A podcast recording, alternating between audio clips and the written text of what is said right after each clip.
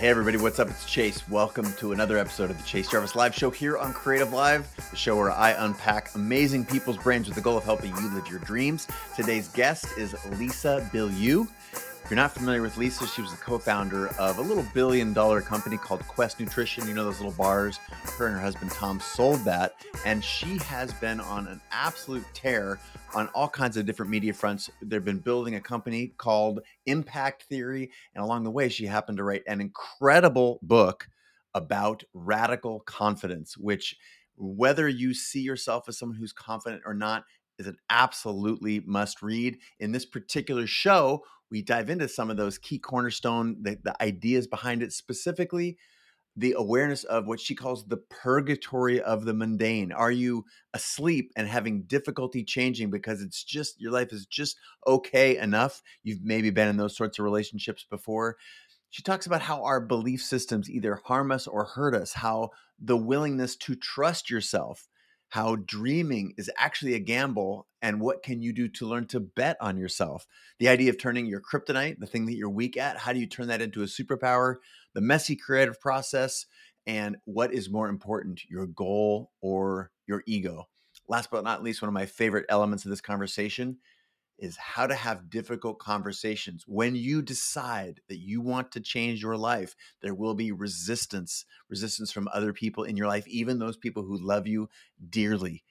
Lisa articulates in perhaps the most clear way that I have ever, of any guest I've had, specifically how to have those conversations. It's pure gold. I'm going to get out of the way and let you enjoy this conversation. Yours truly, Lisa Bilyeu, all about confidence and transforming your life. Hey, before we get into the show, I want to give a quick shout out to our sponsor, Creative Live. Creative Live is the best online platform for creative entrepreneur and freelance learning, hands down. Uh, if you're not familiar with it, a Creative Live subscription includes access to more than 2,000 classes in art, photography, filmmaking, design, business, entrepreneurship, and more. And those classes are taught by the world's top experts, people who have won Pulitzer Prizes, people who have won Grammys, Oscars, uh, Emmys, you name it. It's where the best and the best go to teach. Now, since day one, Creative Live has always been committed to streaming content for free for those who can't afford the subscription that gives you access to all 2,000 classes. So, in 2021, Creative Live doubled down and launched a free program for, for those who could not afford it. That free program is called Back to Biz, and that helps specifically small businesses, entrepreneurs, and freelancers come back from economic challenges presented over the past two years of the pandemic. That free content is available if you want to check that out at creativelive.com slash back to biz. That's B-A-C-K T-O-B-I-Z, creativelive.com slash back to biz. So check it out and let's get back into the show. Lisa, thank you so much for joining us. Welcome to the show.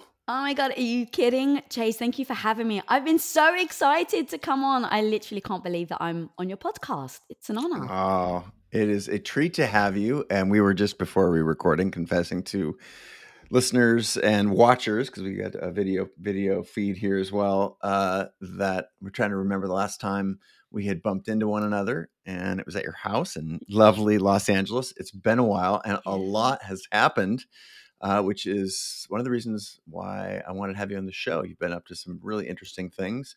Uh, and I want to set the stage for people who may not be familiar with you or your work, the the, the dozen listeners who might not be familiar with you. Uh, and I want to ask you to, in your own words, tell a little little backstory. How do you identify? What are some of the the descriptions, characterizations of you and your work that you use, such that our audience might uh, might quickly get familiar with you? Yeah, so um, I'll give a quick recap. I um, met my husband when I was very young. I had a very traditional Greek background, but I definitely thought that I had I was going to make movies, big, massive dreams. Um, and then I ended up slipping into um, being a very you know supportive housewife for my husband. And for 8 years I gave up on my dreams. I gave up on my hopes and what I really wanted in life I think because I really was um, taught to have the mindset of that was going to be my end goal. My end goal in life was going to be a wife and have kids. And so when I ended up there I actually didn't question it. And that's what I call in the book purgatory of the mundane. For 8 years I didn't hit rock bottom I didn't have anything that jolted me awake. I was literally in purgatory, and my life was just mundane enough that I didn't feel like I had the right to ask for anything more. And so flash forward, my husband was going out just trying to make enough money and he became absolutely miserable. I said, I don't care about money anymore. We need to actually make a change. Happiness is all that matters. That activated an idea between him and his business partners that was known as Quest Nutrition. Um, and so I just helped, as the good Greek housewife does, I just helped him out um, on the side and shipping. I was shipping bars from my living room floor but what I didn't expect is that we would grow at 57,000%. And in that, being thrown into the deep end, not knowing what the hell I was doing, um, facing my inadequacies and my lack of talent and my lack of knowledge every single day, but having to fight to save my house because it was up for collateral, I ended up realizing who I was. And I ended up realizing, like, oh my God, I'm capable of so much more. And that became the catalyst to the changing of my life, helping build Quest that turned into a billion, billion dollar company, helping build Impact Theory with my husband, um, and now having my own show, Women of Impact, and writing the book. Very well articulated. And now there's absolutely no question in anyone's mind why I wanted to have you on the show. Your perspective uh, is incredible. And I do want to call out specifically your book. Congratulations. Thank um, you. It's called Radical Confidence 10 No BS Lessons on Becoming the Hero of Your Own Life. Uh, love the style as well. It's been so fun to read. I shared that I was reading it via PDF because it's uh, it's a couple months here before the book comes out, uh, technically, and I, I I'm grateful to get these advanced copies. So thank you for thinking of me. And uh, it it's just amazing. And and as I shared also before we started recording, the topic of confidence, and as you um, articulate very thoughtfully and earnestly in the book, is like so many other things in our life. It is a muscle that can mm-hmm. be developed. It is a set of skills that can be learned, and it's not a genetic gift, as so many of us have been either taught or fallen into the trap of uh, of believing. So. Mm-hmm let's go back to London. You let's know, it. it's um, obviously you can hear the British, um, the British the accent. accent, and uh, how does one get from uh, London as as you described yourself? Um, I'm not going to use all of the words because you were very critical of yourself as a young.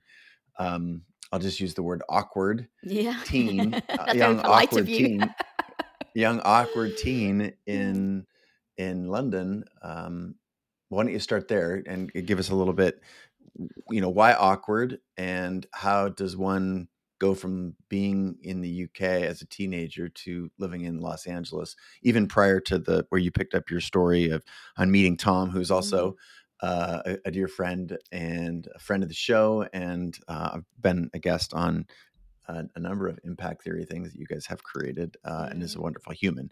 So let's let's talk about meeting Tom, but also how, how do you get from there to here? Because right now, mm-hmm. I think there's a lot of people who are saying, "Hmm, I want to get closer to my dreams, and my my dreams might not be in fill in the blank wherever I am." So how did you um, escape the trappings of being that awkward teen in London and, and at least make the first step on the journey that you're on now? Yeah, it's such a great question. So the truth is, I was trapped for a long time, and there's still part of me that's emotionally trapped as that young girl. And to be honest, as an adult, I've actually just given myself grace to go. It may just be a part of you, and instead of trying to ignore it or forget that that existed, how can I use it as like actually a beautiful thing in my life? And so when I look back now and I look at the times where I was, you know, teased and bullied, I was a very traditional Greek girl. So I had like a bit of a unibrow and I had one of those head braces, you know, Chase, that goes all the way around the neck. You remember back in those days? I had The one of those. headgear, yeah. yeah, headgear. And so I was just teased and I was mildly dyslexic. I held my pen wrong. So they put me like in a special class because they thought that for somehow holding a pen wrong would dictate my future. Um, but as a kid, when you're already being bullied, being put in one of those classes just gives you another reason to get bullied. Um, and so, but as a kid, I still had massive dreams of coming to Hollywood and making movies because movies for me was such a beautiful escape. It became a place where I could, you know, I'm I watched a lot of 80s movies. So I watched like Karate Kid and um, you know, Adventures in Babysitting and things like that. And it gave me hope. Like there was this beautiful stories back in the 80s movies where it was like this underdog story, but definitely relatable to a young teen. And I would just see like how much I could get lost in these movies and feel a certain way. So as I got older, I realized the power of content and I realized how beautiful you can impact someone with video, music, you know, just the pace of which you cut something can impact someone. You can actually make someone cry. Like that's such a beautiful form to be able to uh, pull at someone's emotions like that. So I definitely as a teen got lost in that. And getting lost in that made me dream about one day that I would come to Hollywood. Now, growing up in North London, where you come from a very traditional Greek background, no one has ever married anyone outside of my Greek religion. No one has left countries except, actually, that's a lie. They went from Cyprus, so I'm actually Cypriot, and my family went to London. But you never move away from your family. The only reason why you do that, which was my dad's reason back then, was it was to make enough money. So he had to move in order to provide for his family because he grew up in a tiny, tiny village in the mountains of Cyprus. So, all the time growing up, I definitely got subliminal messages from my parents, from my grandmother, that I would eventually be a stay at home wife and support my husband and have children. Now, if that's your dream and that's what you're doing, that's so beautiful. Like, that can be something that can be so filling to so many women. But for this young teen, it really wasn't. I was like, I don't want to do that. I had these big dreams. But over time, when you get messages time and time again, when you're told that's a big dream for a little girl like you, when you're told by your grandmother, who meant well, but when I would fall and scrape my knee as a kid, she would come running over and say to me, Oh, you it's okay. You're going to be okay by the time you get married. Now, when you think about what that message means, you're going to be okay by the time you get married. It's really telling a young, you know, Greek girl that hey, the the whole reason why you're around, the end goal is to get married. Like as long as you're okay by the time you get married, everything else is going to be fine. So you, I start to like when in backtracking, I really do understand where my mindset came from but I was still a bull. I was a teenager. I was like, I really want to study film. I really want to study film. So I got a film degree after a massive argument I had with my dad because my dad eventually said, Well, you know what? Fine, study film. You're going to be a housewife anyway, so it doesn't really matter. Wow. Now, Chase, in hindsight, it's not like my dad meant ill will. My dad just had a perspective of a guy who grew up in a tiny village in Cyprus. Every single woman in his family didn't get an education, they didn't even go to high school. So, for his perspective, was well, why were you, you know, whatever you study, you're going to be a stay at home wife anyway. And that was just his mm. perspective. So, I didn't take that personally, but I fought, I fought, I fought. I eventually went to film school. Right after film school, I was like, I learned all the technical things. Like I learned how to use a light meter. I learned how to like process film. I learned how to, you know, like in those black bags and like I learned all of that. But when I left, I was like, I've just spent the last three years studying something and I still have no idea how to direct. And that was my goal. So once I realized that, my friend gave me a brochure and she's like, Oh, there's a film school in, in Los Angeles. And it's actually called the New York Film Academy. And so it's just eight weeks. You go there and you study directing. So I went back to my dad. I tried to persuade him. And the agreement was all right, dad, if you pay for me to go to America, I will absolutely, when I get back, I will look for a job. That was our deal. And of course, for him, it was just getting a job until I get married, just to put a point in that. Um, and so he paid. And so I went, flew to LA, and I was like, oh okay, I've got eight weeks to learn everything I possibly can. Day one, I walk in, and my husband works for the company. So a week later, turns out he became my teacher. So two weeks in of me being in Los Angeles, the person who is now my husband was actually started out as being my teacher. Oh man. what did your dad say? Did you say I'm not coming home? So that was a whole big thing. So I didn't tell him because being a traditional Greek dad, it was like, well, first of all, he's an American. Second of all, it was like Tom and I both thought it was going to be a summer fling.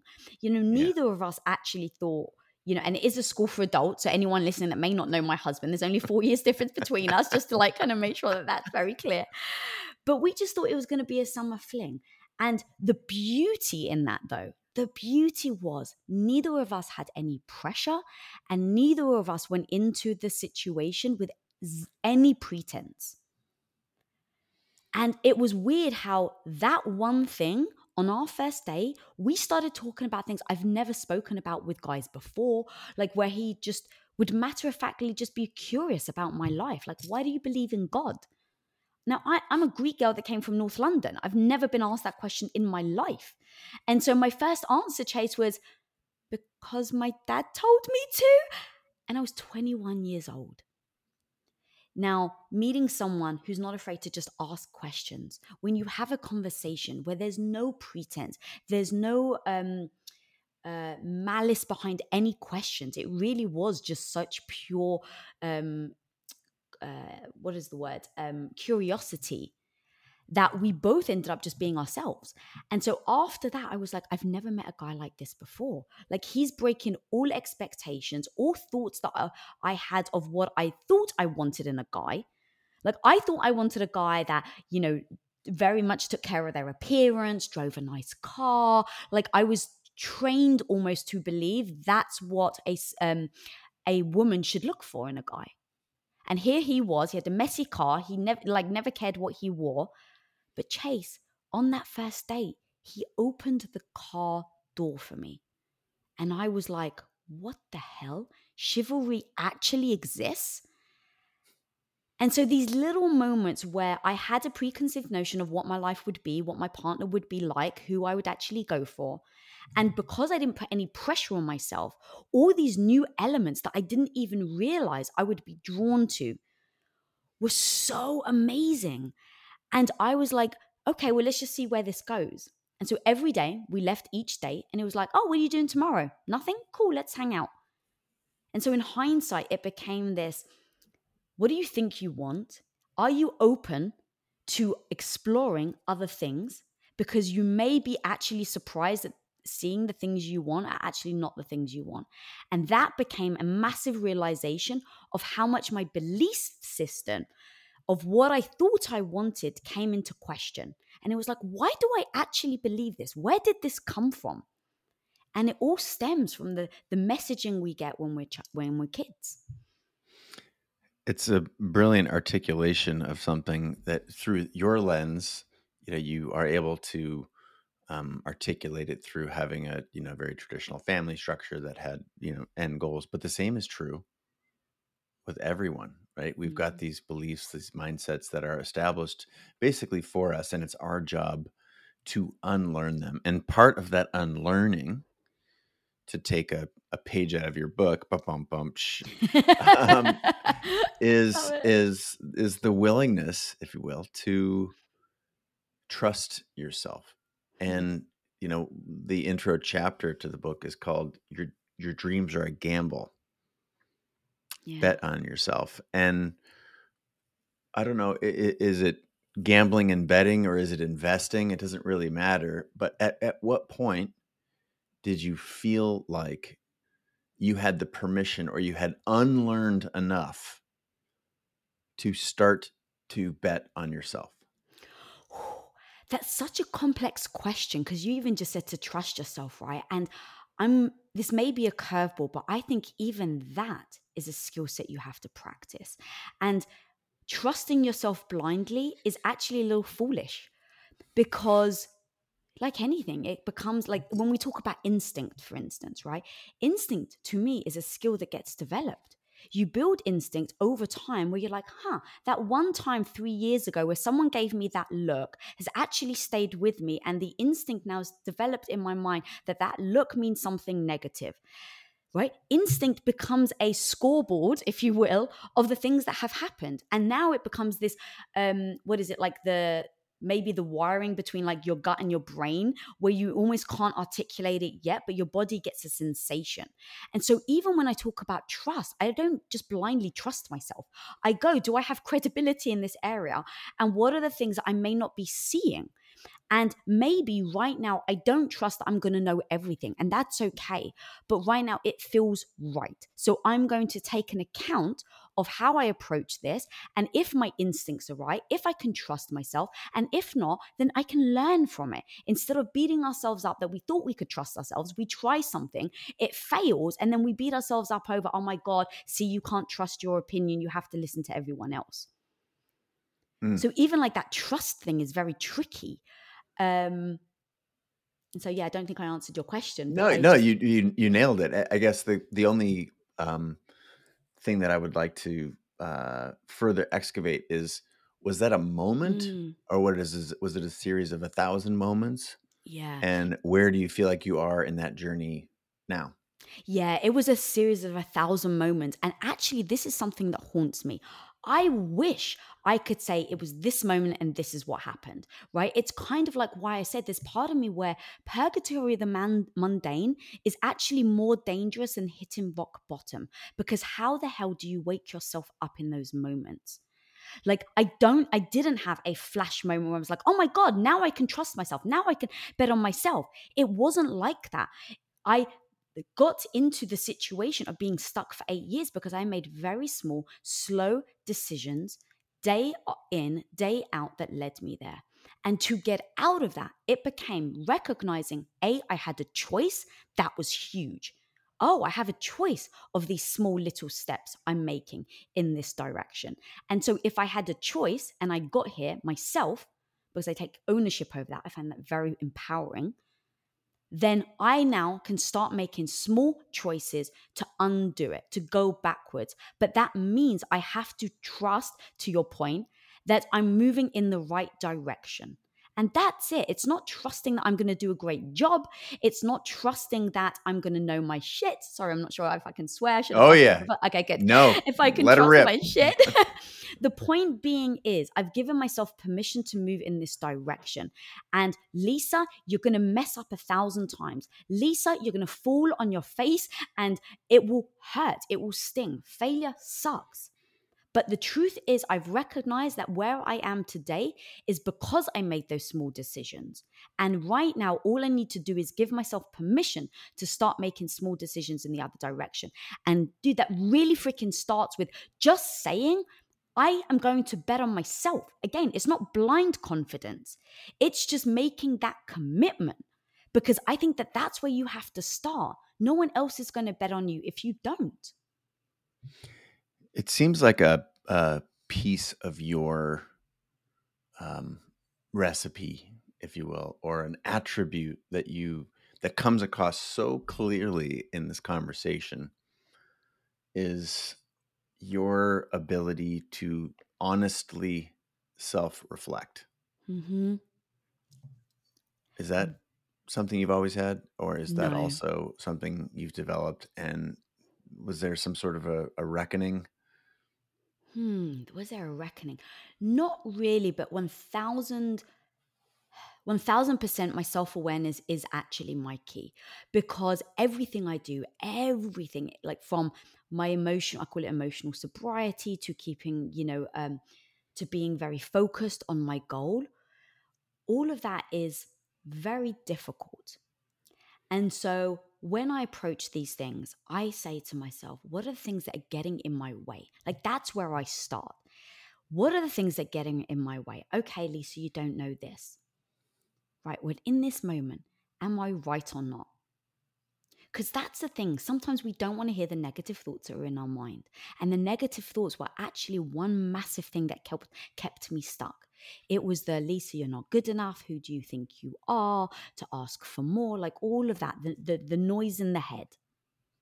And one of the biggest things that I did is I realized that that noise can be crippling to so many of us. The fear, the imposter syndrome, whatever word you want to use, can really keep us stuck. So when I started to think about how on earth I don't let this get me stuck, like I literally was like, what's my problem? It's this. And now I just go, how on earth do I either stop it or change it so that I can keep on my path? And that was the thing. I was like, okay, everyone's telling me to be nice to myself. Everyone's saying, you know, use soft language, Lisa. I can't believe that you're mean to yourself. And I really tried Chase. And I was like, in the effort of trying and failing, now I just felt worse about myself because I'm like, everyone's telling me I need to be nicer to myself. I can't. And now I'm beating myself about how useless I am that I can't even be nice to myself. So I'm like, this is just a death spiral. So, what serves my goal, what holds, um, what moves me forward, or what holds me back? Just look at. And that's kind of where my self awareness started from is like not taking the, um, not judging myself. And I kept saying, you'll hear me say that a lot, like with no judgment, with grace, with no judgment, with grace. And that's what I started to do. With no judgment and utter grace, start writing down all the things that are getting in my way. And now start assessing how on earth I don't let that get in my way. And that's what I did. So I started with my negative voice. I realized my strategy wasn't helping, it was just becoming even more overwhelming because I was beating myself up. And now I go, okay, I've got a choice.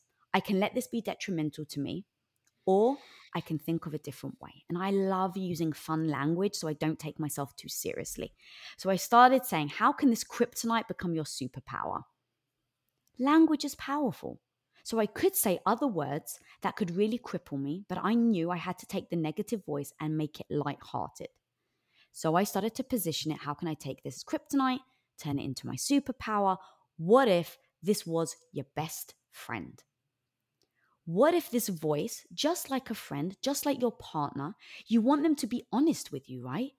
Like you don't want them to just BS you and make you feel good all the time. The whole point in trusting someone is so that they can be very honest with you. So I said, what if I did that with my negative voice?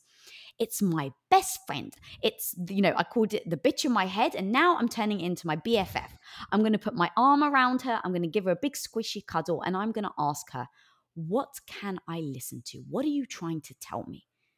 And then taking that information with grace and go, great. Thank you for letting me know all the things I'm bad at. Now, how can I actually get better?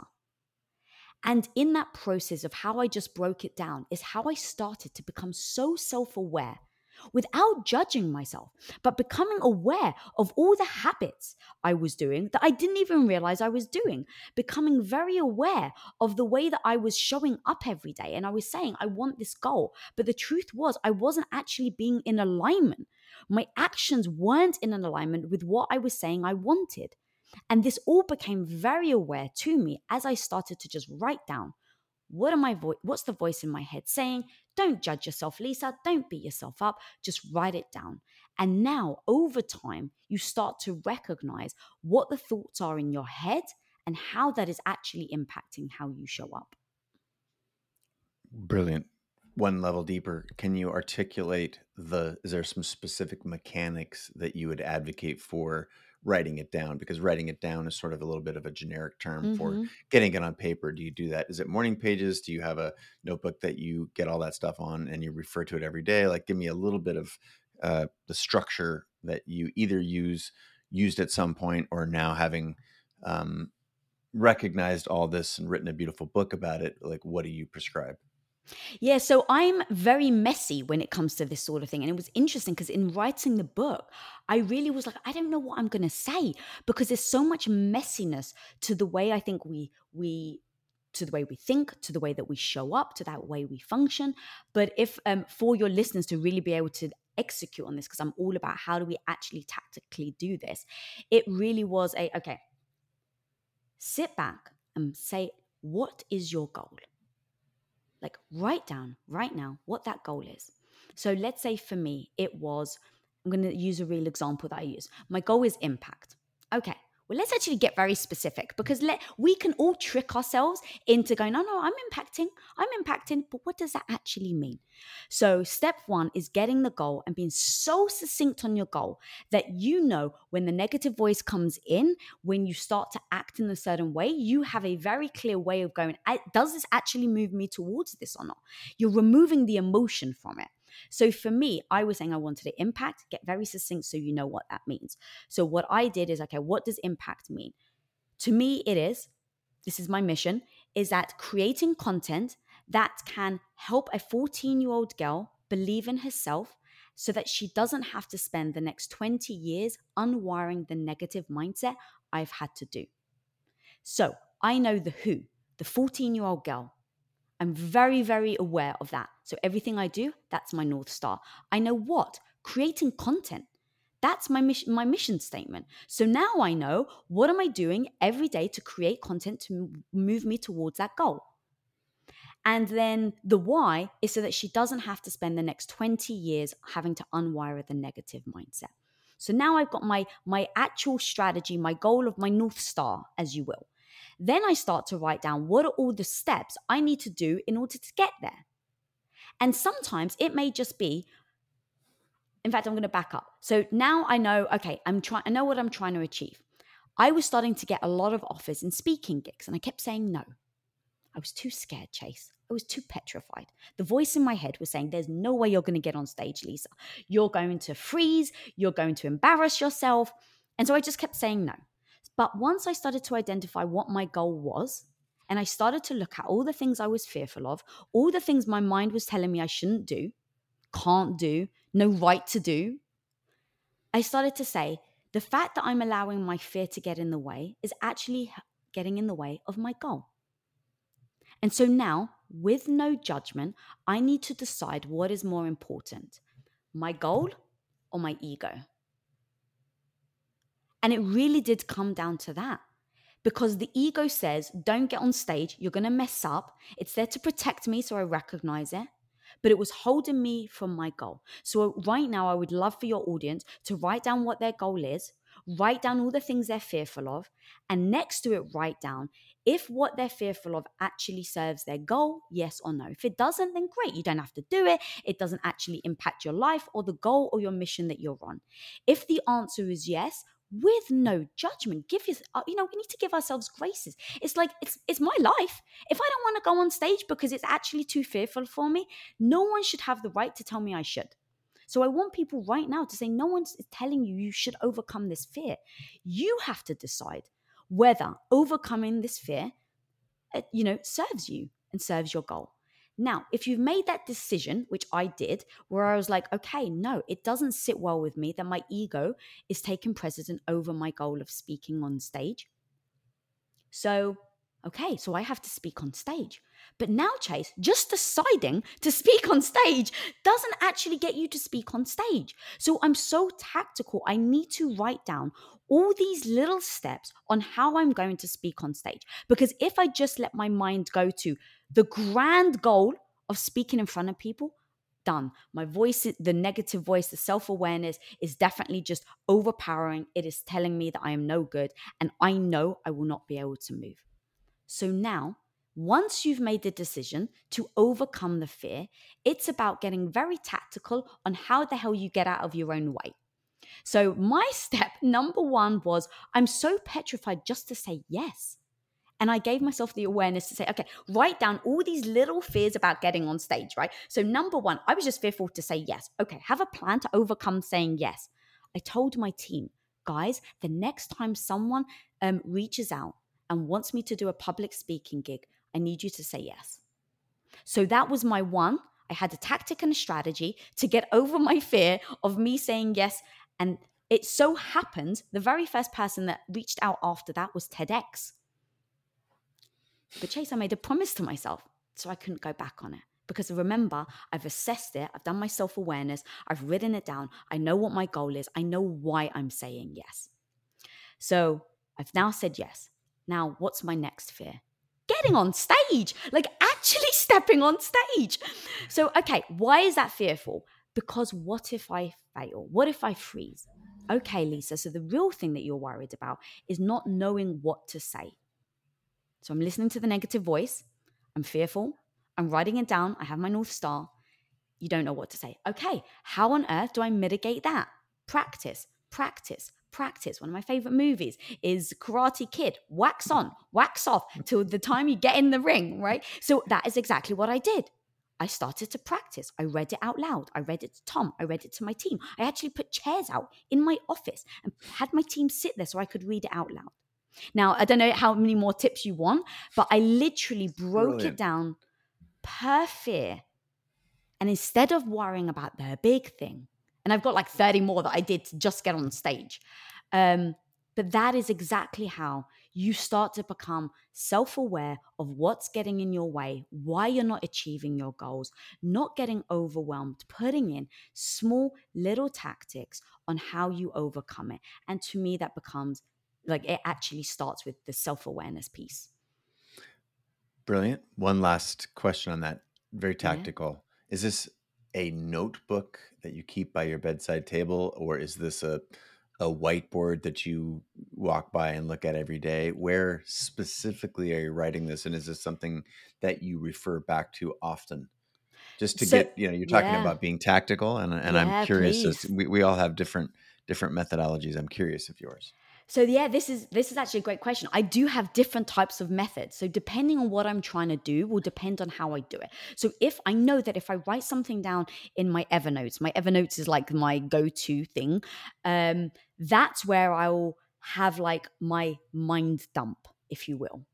So I'll have like a section that's called personal or I'll have speaking and I'll just have moments of mind dump. And that will be where I'm in the middle of working out. That's where I get such great ideas. I'm like, oh, I've just thought of a way to overcome that fear. And I'll quickly just write stuff down. But that just becomes a mind dump. But I fear, I find writing something down solidifies my thoughts. So I must write them down. I can't just leave them like up in the air without actually assessing them. But then, if it's something like a fear I'm really trying to get over and I've written down how I'm going to get over it, but I need that emotional hit, I'll write post its. Post its are my jam. I'll write post its around, and that's more of an emotional thing. So let's say I've got, okay, I've got the strategy, I've written it down of how I'm going to overcome certain things. I need still those emotional boosts. So sometimes I'll I'll do post-its and I'll put it like on my mirror. Um, that will just motivate me where it's like if I'm in the um, process of overcoming my fear, I'll write a post it like, This too shall pass to remind me that the anxiety I'm feeling right now will actually pass. I write, do alarms on your phone and I actually call this um, uh, You Got This Roulette. So, what I do is, as I, if I'm gearing up for something, I'll put an alarm in my phone. Now, I love you got this with the little like flex emoji. People can put whatever they want. And then I'll close my eyes. And what I do is I spin the time and I just close my eyes and I save it. And now what happens is this alarm goes off at random freaking moments. And the whole point of that is it to catch me off guard, to remind myself in all these weird situations that I've put myself in that I've got this. Now, I do that time and time again like either daily or you know bi-weekly or whatever and it becomes this little drip. I even said at the beginning of this interview the little drip that my family did on me that my grandmother did on me on my belief system it becomes these small stepping stones over time and i know that. So how do i lean into it? I do these little drips of motivation along the way. So i have my strategy written down. That's my evernote. So just to be more succinct. Mm-hmm. strategy evernote. Self-awareness evernote. Motivation um, in moments, sticky notes, um, small drips towards a bigger audacious goal that like getting on stage for a month i'll have an alarm that just catches me off guard. So i have all these weird things to help organization whiteboards so, organization is big titles, my three or four or five audacious goals that I have on a whiteboard that I will have sometimes in my office. But again, this is like a rotation because, like anything, you start to forget it's even there. Like, I don't know if you've got a screensaver on your phone, but you know, when you have that image so much, you actually don't even realize the image is there until you change it. So, I always know I'm a um, I'm a revolving door. I'm a work in progress. It's never all one and done. I think of things. I try things. I hear other people suggest things. I see if that works for me. I wear a Wonder Woman necklace. This is another thing. I wear this Wonder Woman necklace on purpose so that every time I look in the mirror, I see what is possible. But this is something that I've lent into. Repetition creates habit. So what I did is every time I put on this necklace for like almost a month, I'm sure, I can't even remember, but it was something like that. I kept saying, "You're like Wonder Woman. You can do anything. You're like Wonder Woman. You can do anything." Now look, I know it it like is abstract, but you do it enough and you um you know you really like lean into it enough now when i look at it i'm like oh yeah hell yeah i'm like wonder woman so those are some very tactical little weird things that i do from very you know traditional write things down to the subliminal messages i like to try and give myself.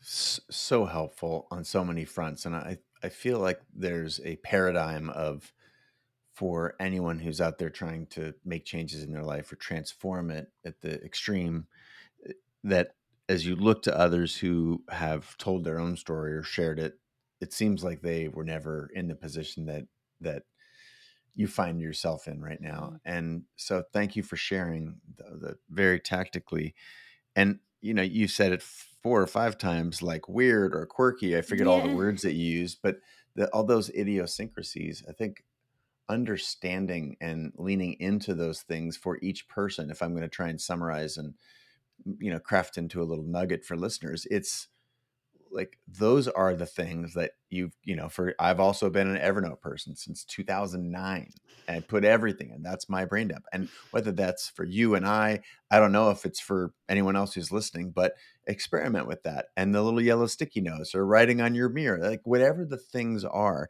and i also want to call attention to how many and how diverse your programming is mm. to yourself you know you have this is how i attack one thing this is how i manage another um, and together they stitch together a sort of a fabric that um, is some some structure for you know the confidence the curiosity the goal setting the, and it's it's just beautiful thank you for being so articulate on that Aww. point well, thank you. I just want to actually add something there because that's actually a really big point, and I'm really glad you brought this up because I have stumbled through everything that I'm talking about. And the thing was, I just kept feeling feeling badly about myself because I would listen. I mean, my, you know, you've been on my husband's show. Like I, we would have so many incredible humans that are talking about mindset and given tactics and you know meditation. And so I would try it, and I would sit there and try and meditate, and I would get like a I had this little meditation cushion, and I was like, everyone says this is going to help, and I hated it and it wasn't helping. It was making me more anxious about the fact that I couldn't freaking meditate. And so, in those moments of just stumbling, I was like, all right, what's the goal? To clear your mind. All right, Lisa, well, maybe meditation isn't for you, but pay attention to the fact that everyone's saying clearing your mind is actually imperative. Great. So if I know the end goal is to clear the mind, but meditation isn't for me, that's the path. What other path can I possibly take? And so I started to just explore what is that Lisa version of it instead of trying to copy everyone. And so I realized my version of meditation on the weekends is just drawing. I switch my phone off, I have my pencil, and all I do for hours, hours is I sit at my art desk. And you want to know what brings me freaking clarity? It's that. Working out in the gym, lifting heavy weights, I have my best ideas, which is apparently what happens when you meditate. And so eventually, going back to, I gave myself grace and I didn't judge myself for not being able to meditate. And I gave myself grace to explore other things. And that's the biggest takeaway that I really want in this book for your, for you, you know, your audience to really hear is guys, it's not about what Lisa does. It does, it's not about what Chase does. It's about what is that goal you're trying to get to? What is getting in your way? And what are tips and tactics I can maybe help um, tell, but that you can then take and do your version of. Because, like you said, it's like Evernote works for me and you, but I don't want people to get caught up in Evernote if that isn't what works for them. The point being is, how do you continuously move forward on that dream and goal you have? And what is the messiness and beauty that is you? And that's what I ended up just doing and leaning into. And it is messy and quirky and weird. yeah, I think um, if I might uh, add a punctuation to that, that what what it sounds like and what now I'm I'm replaying my own experience on these on these vectors and the takeaway isn't necessarily the how. For me, it's yes. you know, and me and you, it's Evernote, and for you, it's working out, and for me, it happens to be meditating. And but the the thing that you ought to be aware of is the commonalities from high performers. That some way to clear your mind is valuable. Some way to state your goals is valuable. And yes, um, and it seems like you know that is a a, a worthy takeaway. And to to be very clear, this is in your new book, which I'm very excited again. Thank you for sharing with you. me. Radical Confidence: Ten No BS Lessons on Becoming the Hero of Your Own Life. Um, I want to switch topics, and it is a little bit from away from the internal because a we spent a lot of time there. I think that's the right way to be in the show because most of our um, challenge and our opportunity you know, those are internal mm. but i mm. want to i want to understand your view on what i think is for better or, or worse is just it's a reality and you face this reality you you articulate this in the book and on your youtube show women of impact you've discussed this at length with other women. At some point the changes that you make let's say you're successful on some aspects um, the you know personal confidence the awareness the goal setting moving toward your goals at some point there is likely going to be a collision between the changing you mm-hmm. in this mm-hmm. case the changing lisa and other people in your life who have based on your previous actions drawn a box around you or mm-hmm. have a an understanding of you and when you start to um when when you start to press up against the vision that other people have in in your case perhaps it was your father mm-hmm. or uh, i'm curious what were some of your strategies did you experience resistance you've you've talked about the lightweight ways in which your father um you and your father had some um I would just call it some kerfuffle. Um, you could say that. But, but, but, but, but let's, I'm going to use a more concrete mm. example. Mm. You, you articulate very clearly that you were a housewife and you were supporting Tom in his mm-hmm. vision because you were working at the, in the shipping department for Quest Nutrition. And you started to make these changes. I'll use the word transform your life. Mm-hmm. At some point, you said, not for me anymore, the new me. Yeah. And clearly there has to be, because of the societal construct that we inhabit, some friction. Yes. Let's just take you there. You start to get some friction. I believe that uh, one of the blockers that most people fall back on, and even if they're willing to say all the things you said and make some of the changes, as soon as they start coming up into uh, into conflict with, especially with people they love and yes. with people who love them, it gets awkward. So you're eight years in realizing this is not my goal. Yeah. Uh, and you start to change. How do you manage that friction? And are you talking friction with my husband or friction with my dad? Because there's two frictions there. sure. Let's talk about, we've already talked about your dad. Let's talk okay. about frictions with your husband. And, you know, just to be crystal with any listener, there, whether this is your husband, partner, mm. spouse, wife, brother, sister, mother, the fact that there are frictions when you are changing let's be very clear you you have to know that this will happen. Do not be surprised that when you start you know you've thought of yourself as one way and you start to change physically emotionally mentally that the world will say wait a minute you are changing. And whether they like it or don't like it or that's actually secondary. The fact that they are going to lock in on a change and b likely some sort of a resistance because that's new and different for them. Yeah. In this, this case, I want to explore having, you know, ostensibly the person you're closest to in the world, your husband. How did that change manifest? How are you able to overcome it, communicate about it? What because that's a big blocker for people. Yeah. I'm sure there's going to be no surprise that um, to anyone listening that I'm going to say that first I try to do both, right? Like we all do. It's like you you have an identity and my identity was you know a supportive wife. And so that was the identity i took in as i was shipping bars from my living room floor. And it was like well i'm a good you know wife. I'm going to help out.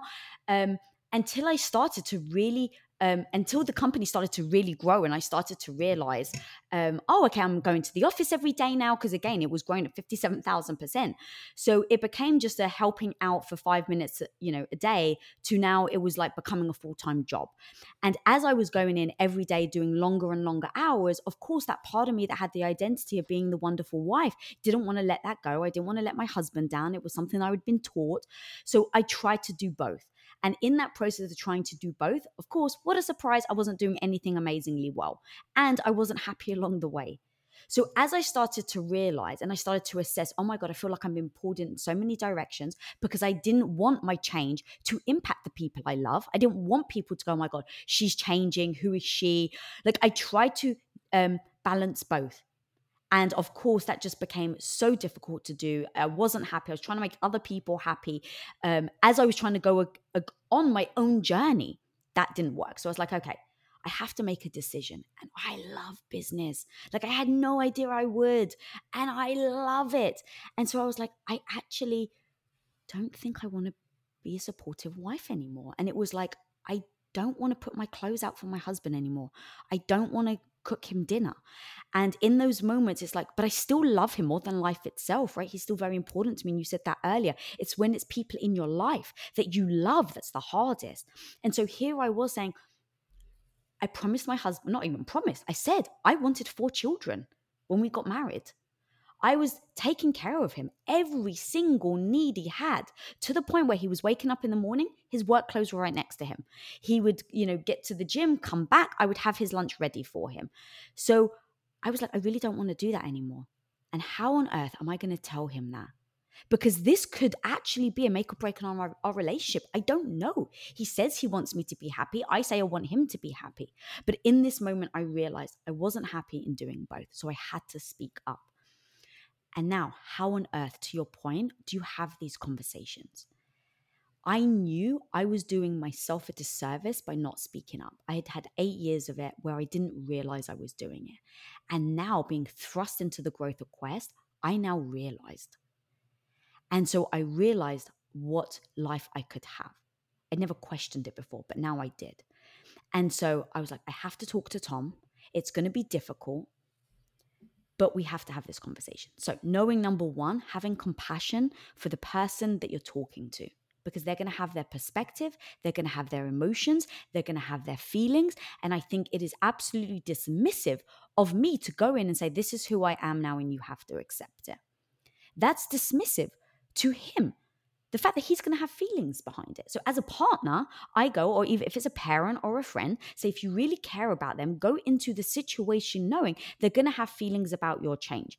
Now, where do their feelings come from? Is it from their own insecurity? Is it from their own discomfort? Is it coming from their own belief system that now you're challenging? Like, I do all the work before I have the talk. So with Tom, it's not like his mindset.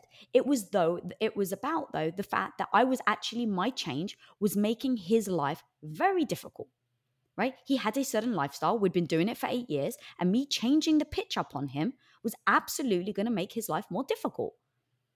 And so I think just like I would want him to come to me and recognize that, I wanted to give him the same respect. So when I started to approach it, I was like, okay, I have to approach, approach it with respect and say, babe, I recognize I'm the one changing.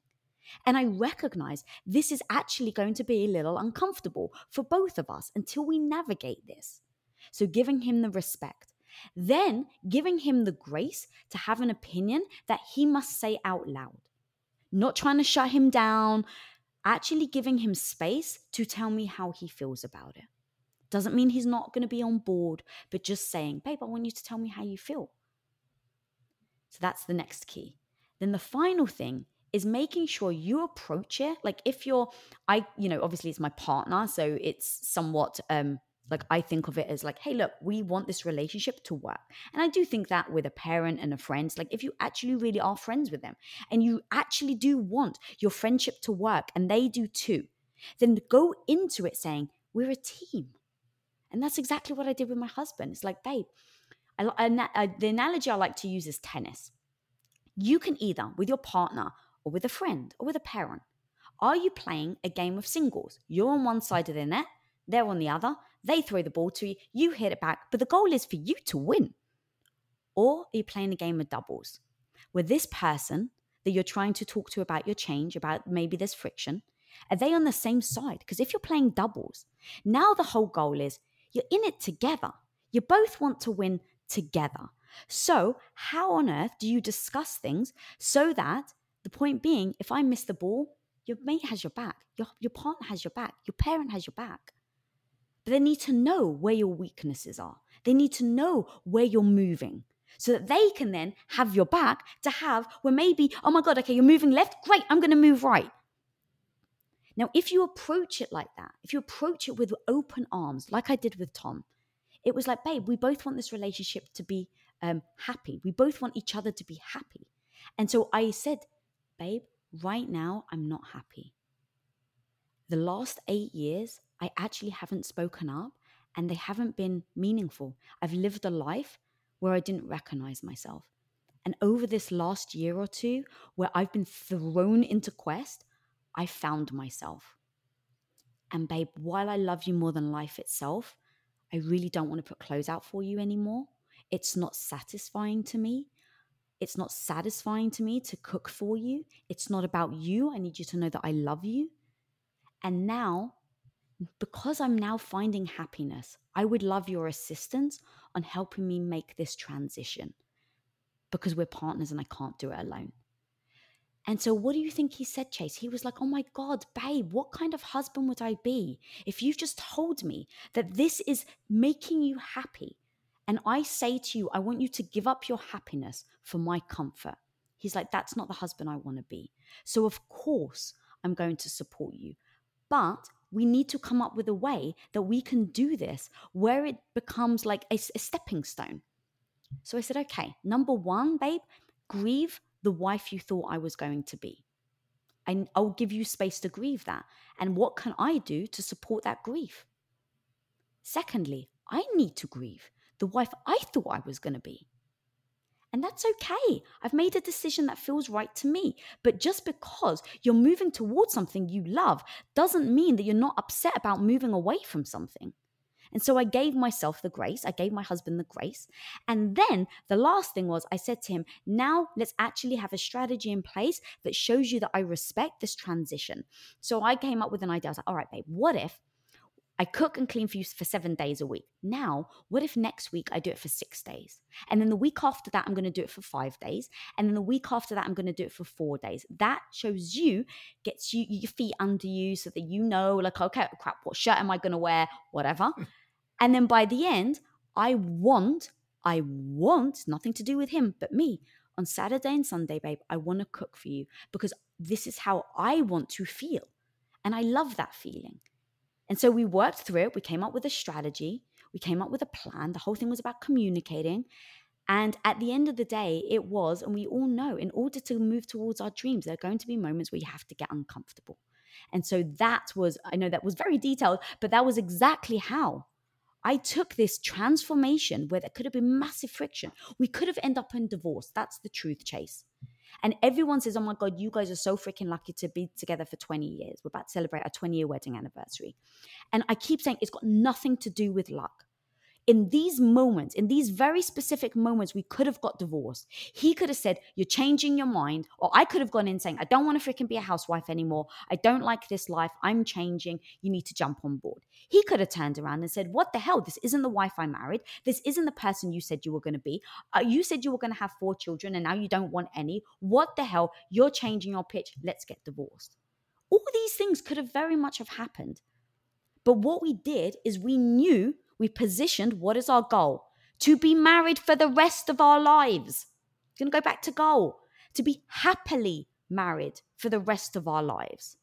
And so we kept coming together and said, How do we keep working towards this goal?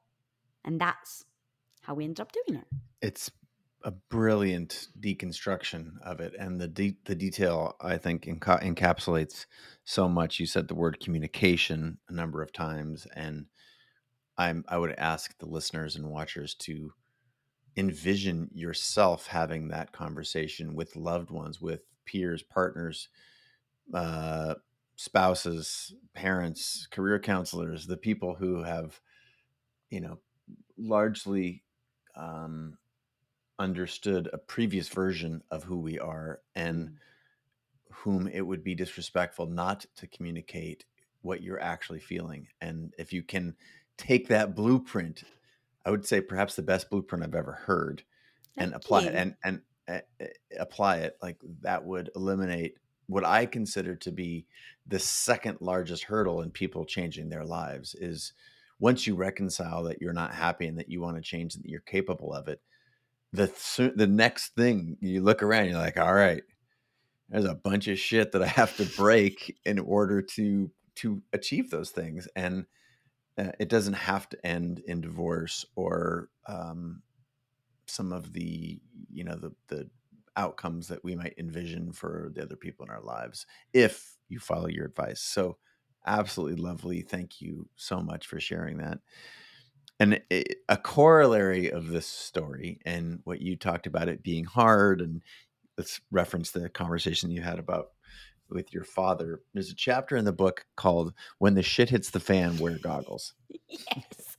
so, um, you've articulated in a couple of experiences with your father and with your with your partner and husband Tom the transition but you haven't really talked about when it gets messy and hmm. obviously chapter 10 in the book does just that so share with me the um being a learner you know failing and getting back up awareness of imperfection um talk to me about about wearing goggles. Yeah, this chapter, it was one of those things that was like, if there's one message, it's that.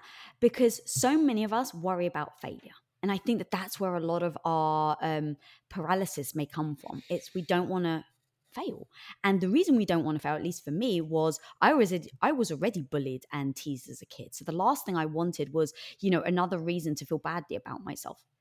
So as I started to grow and really develop a growth mindset, I realized I was spending so much time and energy on the wrong thing. I was so worried about failing that I, uh, let me back up. I was so worried about failing that I wouldn't move forward. But the truth is, you tell me one freaking successful person that hasn't failed. No one. No one. There's not one f- successful person that hasn't failed. So, okay, if we know that, if we know failure is inevitable in going after any of your dreams, then how on earth do you stop worrying about failing and just start thinking about, well, when the shit does hit the fan, what am I going to do about it? So that's why I was like, wear goggles.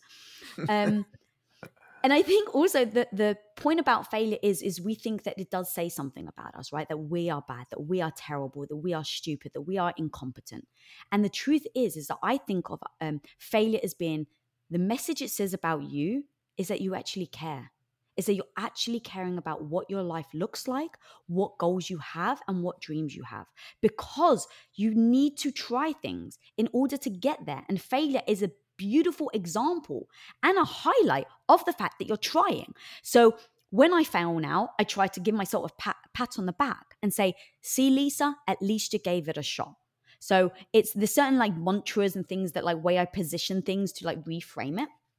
So that's one thing then also I think failure becomes this moment of how do you handle it when it happens. There's two types of failures, I think. One failure when no one's looking. And Chase, you know, it's so much easier to be like, phew, no one saw that one. Let's never admit it. Let's never, like, just let, you know, sweep it under the rug. The problem is, in those moments, you're missing an opportunity to learn.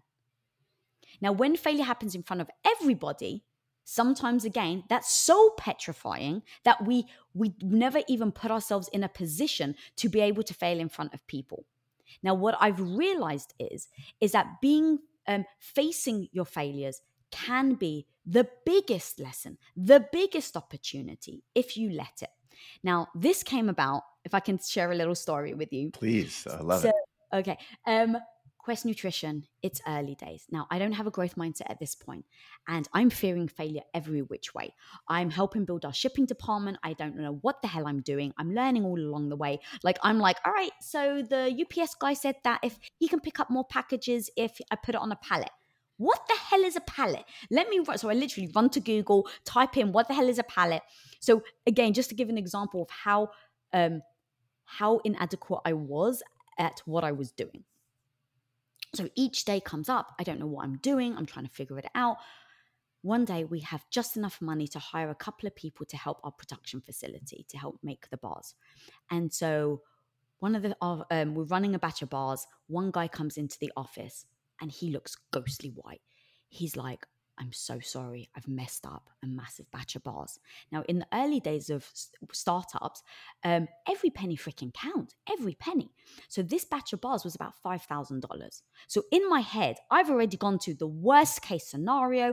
Oh my God, like, um, have I just lost my house? Has the company gone bankrupt? You know, I go into panic mode. My husband, though, gets up and he's like, before you panic, let's just go see what we've got. So we walk into the facility, and the guy's like, all right, I was making a peanut butter batch of bars. And I had all the three, the, the batches that I was making, I had them all lined up. It was peanut butter, then it was going to be mixed berry bar, and then it was going to be lemon bar.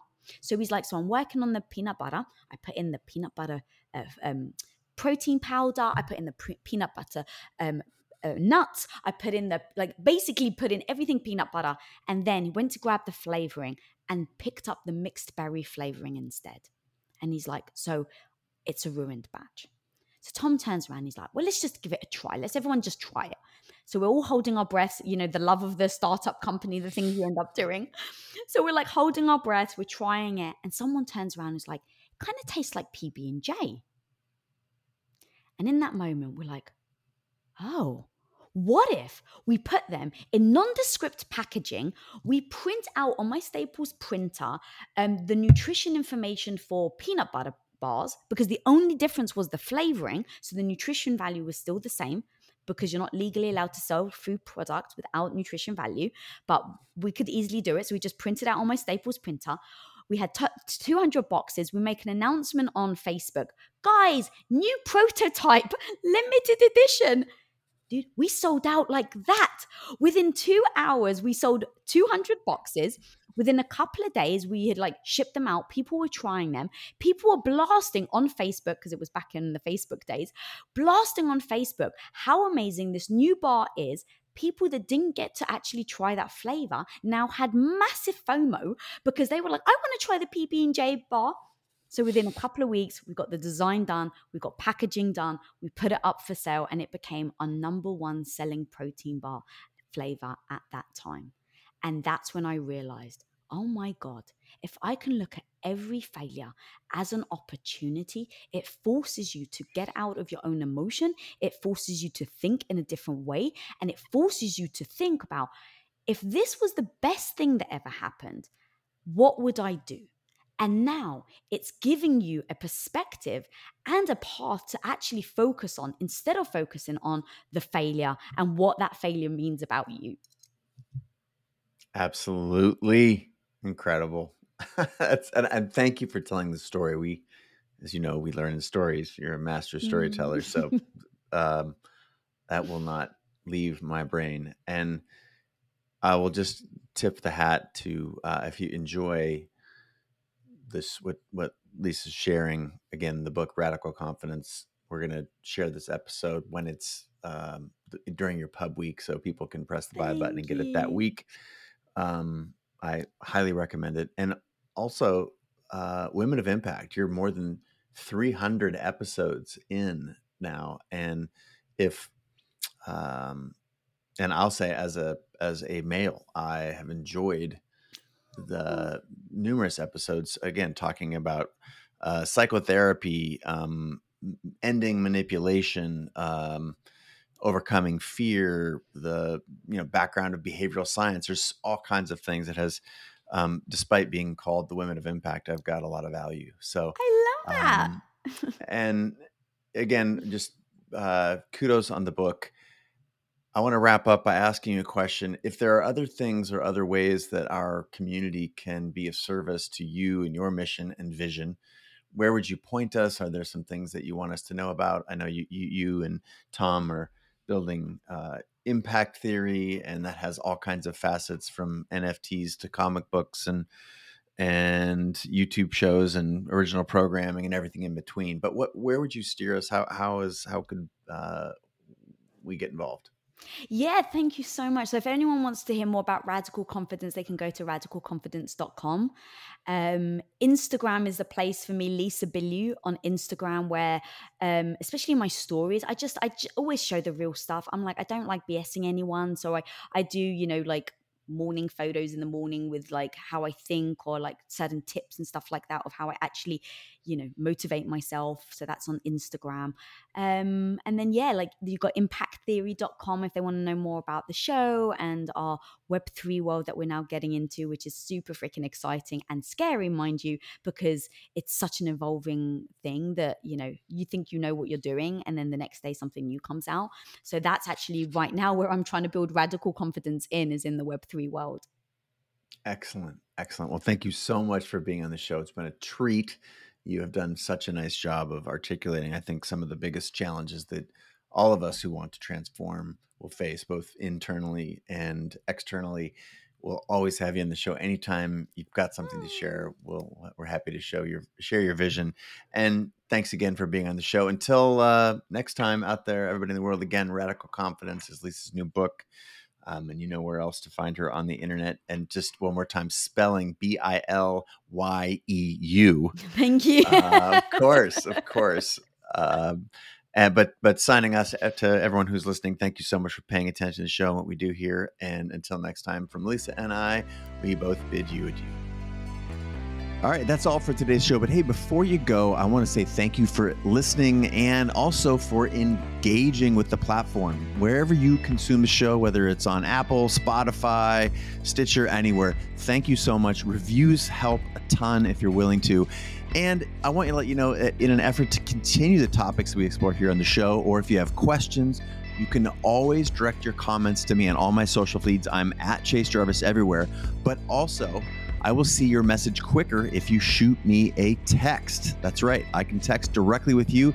The best way is to hit me up at 206 309 5177.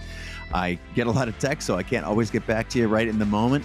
But trust me, those are my thumbs on the other end of the keyboard. So, I want to say thanks so much, and I look forward to engaging with you soon.